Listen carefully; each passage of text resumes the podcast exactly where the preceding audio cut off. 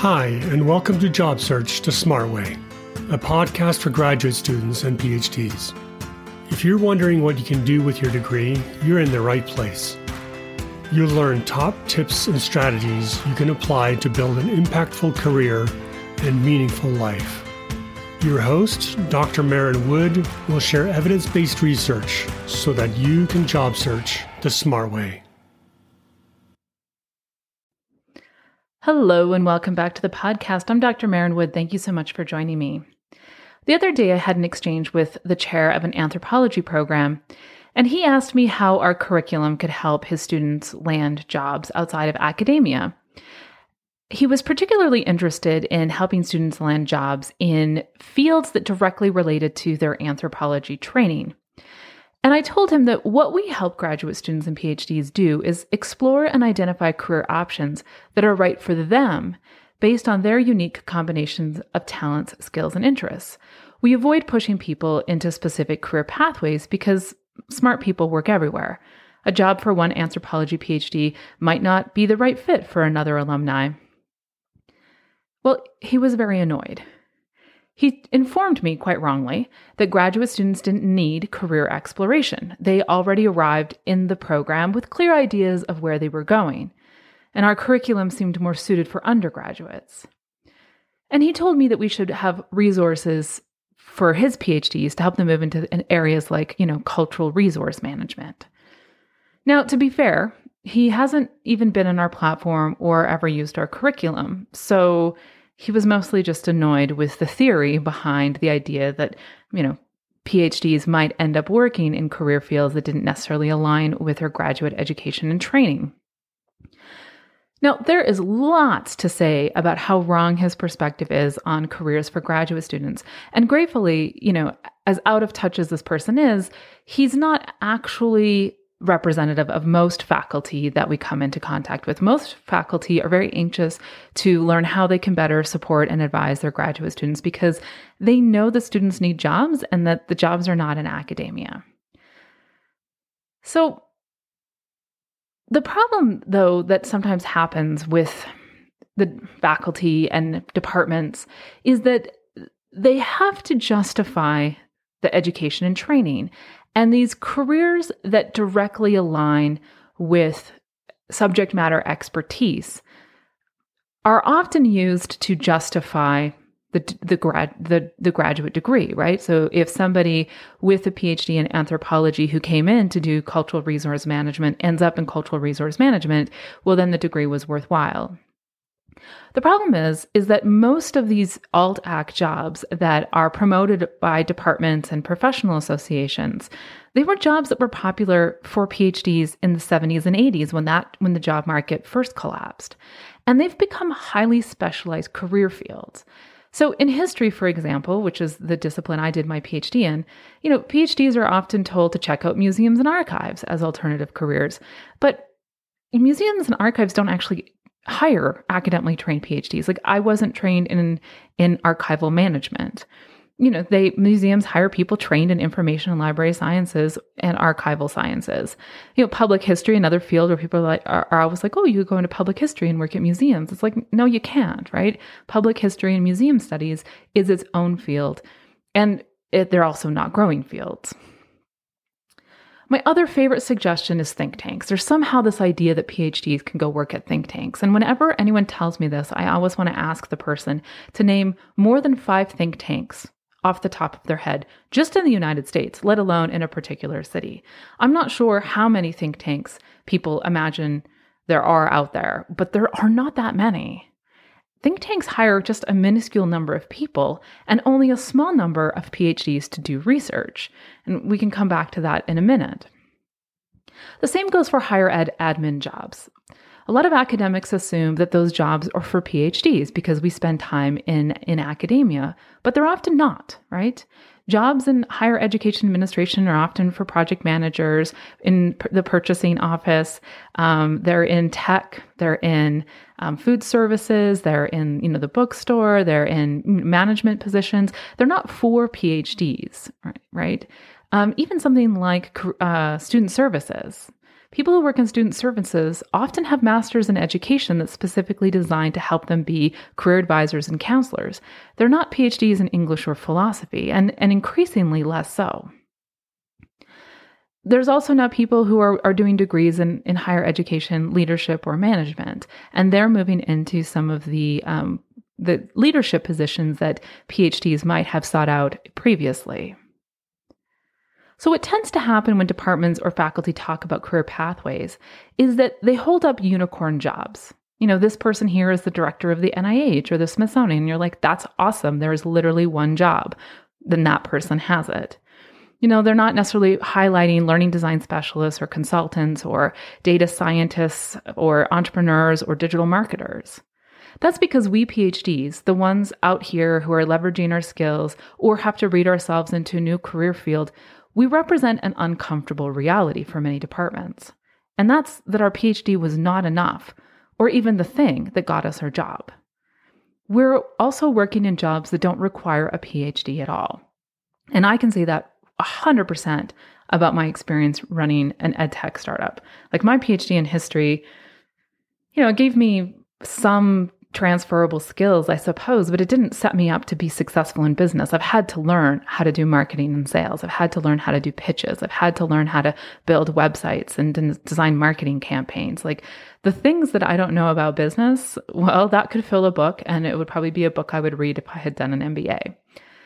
So, students in these graduate students in these departments are going to career uh, talks where highlight where where unicorn jobs are being highlighted. These are rare, rumored to exist, but often not found in nature.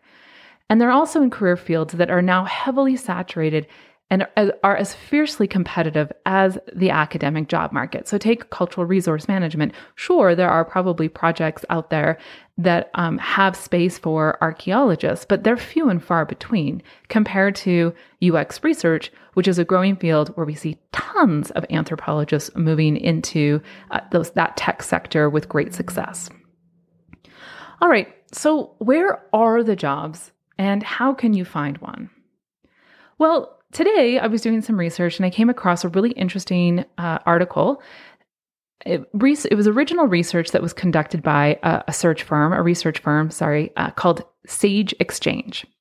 And they looked at LinkedIn's 148 industry categories. So when you're setting up your LinkedIn uh, your LinkedIn profile, there are different categories that you can choose from. And um, then they were able to use uh, their, you know, their big data to estimate the number of users on LinkedIn who worked in these specific industries. So they broke down like how many profiles are in certain industries on LinkedIn. And it's super fascinating research. Although some of it's actually pretty unsurprising. So keep in mind that LinkedIn has nearly 500 million users worldwide. All right, so when I'm telling you these numbers, these are not for the United States, these are worldwide numbers. So the top 10 industries accounted for 27% of all users on LinkedIn. So they were the largest professional career fields where people are actively engaged on LinkedIn. And the top 25 industries accounted for 50% of all the users. Coming in at number one was information and technology, which accounted for 20 million profiles, 20 million 400 profiles. This is why at Beyond Prof, we highlight tech jobs all the time. It's, it's because that's where the good jobs actually are, and they pay well. There are jobs in tech for people with humanities, social science, and STEM training. It's also a field where skills and experience matter way more than credentials, so it's a space where we can break in if we can leverage our transferable skills, read ourselves into a new career field, and get a little bit of experience. Well, PhDs really excel in the tech world. You know, in tech, people don't really care how you learned to code, they just care that you can and that it's clean. You know, can you do quality assurance? They don't really care where you learned your second language. They just care that you're fluent and that you can do this work. You know, fantastic. You've got the skills, you've got the experience, go do it. You know, UX research, same thing. That's why anthropologists are often really great into transitioning into UX research. Again, they have to read themselves into the new career field, learn some new methods and language, but they have the foundational skill set to be great UX researchers. And lots of other PhDs from other disciplines also go into UX research. So, tech is great because it's a space where your skills and knowledge combined with a few months of intensive learning and some practical experience can get you into a good paying job. So that's what Michelle did. Michelle has a PhD in Spanish literature, and when we first started working together at Beyond Prof, she thought she'd go into nonprofit work. But she quickly realized how few opportunities there were, and how little those opportunities paid, and how high the burnout rate was. So she actually attended one of our career panels on UX research, and she fell in love with the idea of making technology work better for all people, which is what UX researchers do. And she joined a professional association for UX researchers. She got a mentor through that professional association. She took some online courses and listened to podcasts and read books. She built a portfolio and then she networked like crazy. That's the key piece here, right? You, she identified a growing career field. She read herself into a new career field and she networked like crazy. So those are the three steps, right? Once you find where you want to go, read yourself into the career field, get some experience and network. Today's she's a senior researcher at an insurance company called Zebra, which is a company with an over a billion dollar evaluation. So it's a it's a fast kind of a tech uh, insurance company. So it's it it splits across some of those industries. But that's the world of tech right? It's a it's a great area for phds to move into. And number 6 was financial services and it has over 11 million pro- profiles. And I'm, I'm going to skip around and highlight some of the, the, the industries where we see PhDs moving with great success. So you might think that, you know, jobs in finance or just for economics or MBAs. But one PhD we interviewed at Beyond Prof did his PhD in philosophy, and now he works as a financial analyst. And another PhD with a background in ecology works as a data scientist at a major bank. And she's on a team that actually only hires PhDs to do, to do data science at this bank. Number nine is higher education. Um, there's about 9 million LinkedIn users globally that list higher education as their industry, but that includes students who also use the platform. And that's not to say that higher ed isn't a large sector. It's just to note that that those the number here of people working in higher education is a little bit inflated because students who are on LinkedIn are choosing higher education as their career field. Now, and the other piece to keep in mind, of course, is that universities are often mini towns, right? Or actually, not many. They're they are towns in and of themselves. So they hire enormous amounts of people from construction to maintenance to food services to you know athletic services to faculty and administration administrative positions. So there's a lot of people in the higher ed sector, whether or not they're working in the kind of job you imagine for yourself as a PhD. Number 12 is marketing and advertising. In fact, another report that I looked at uh, from the World Economic Forum listed digital marketing as one of the fastest growing fields in 2021. Now, digital marketing is a space for people who can write, think strategically, are interested in how people consume information, who like doing experiments. You do A B testing all the time, and you look at data and then you make a pivot and you make changes. It's also a, a field for people who love sharing and connecting people to resources they need to help them succeed. So Melissa, who does our digital marketing um, at Beyond Prof, you know, her background's in English literature, but you know, science communication is also a form of marketing, and it's a field where lots of science PhDs who enjoy communicating they move in, they move into that field. Real estate is also on the list at number 15. And you might think, well, what would what, what PhD would go into real estate? Um, and as it turns out, quite a few. We interviewed a PhD from performance study. His name is uh, Marone, and he's a real estate agent in New York. And what he told us is that real estate is often the second career for lots of people. And so it's not uncommon for people to be coming into real estate with a whole variety of different um, educational backgrounds and work experience.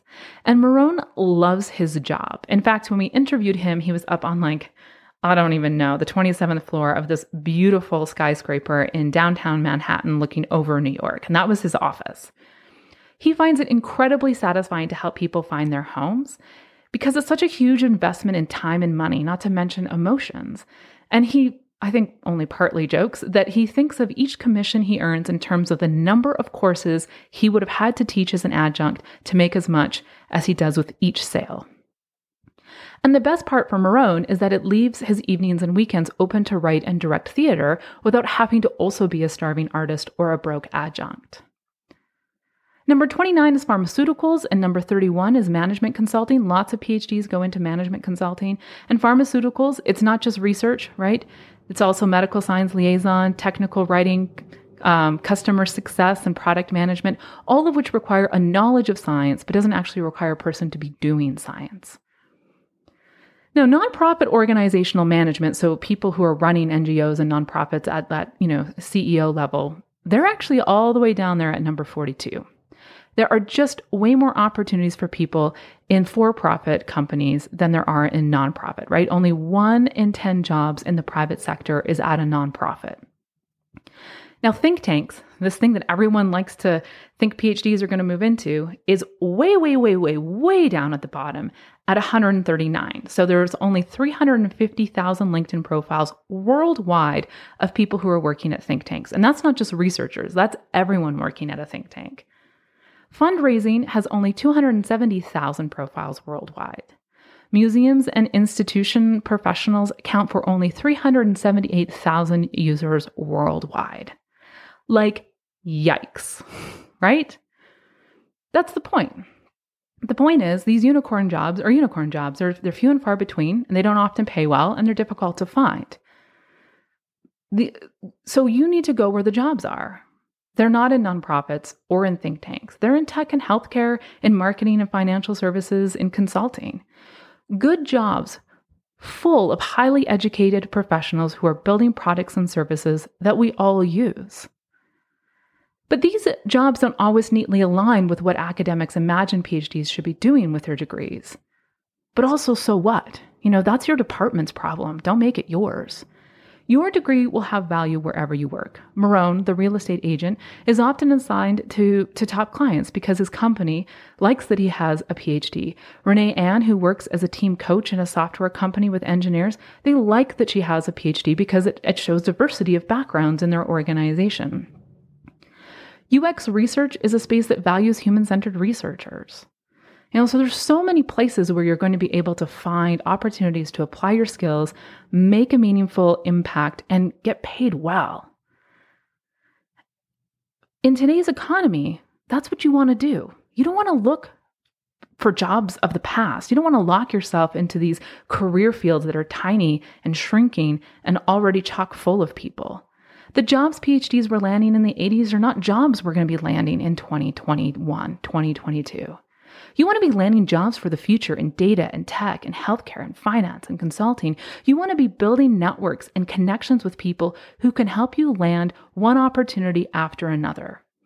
People change jobs every three to five years in the private sector. And to do that, it means you have to be constantly learning and engaging with future focused companies, people, and professionals. A few weeks ago, you know, we introduced the concept of career security versus job security on the on the podcast. Career security comes by building skills that will make you unemployable. It doesn't mean that you won't lose your job. What it means is that when you do lose a job, you will have the skills and the network to quickly land another. And in today's economy, that's what every creative professional should be striving for career security. We appreciate you joining us for this episode of Job Search the Smart Way, a podcast for graduate students and PhDs. For more resources to help you launch your next great career, be sure to visit beyondprof.com and sign up for our free events. And remember, smart people work everywhere.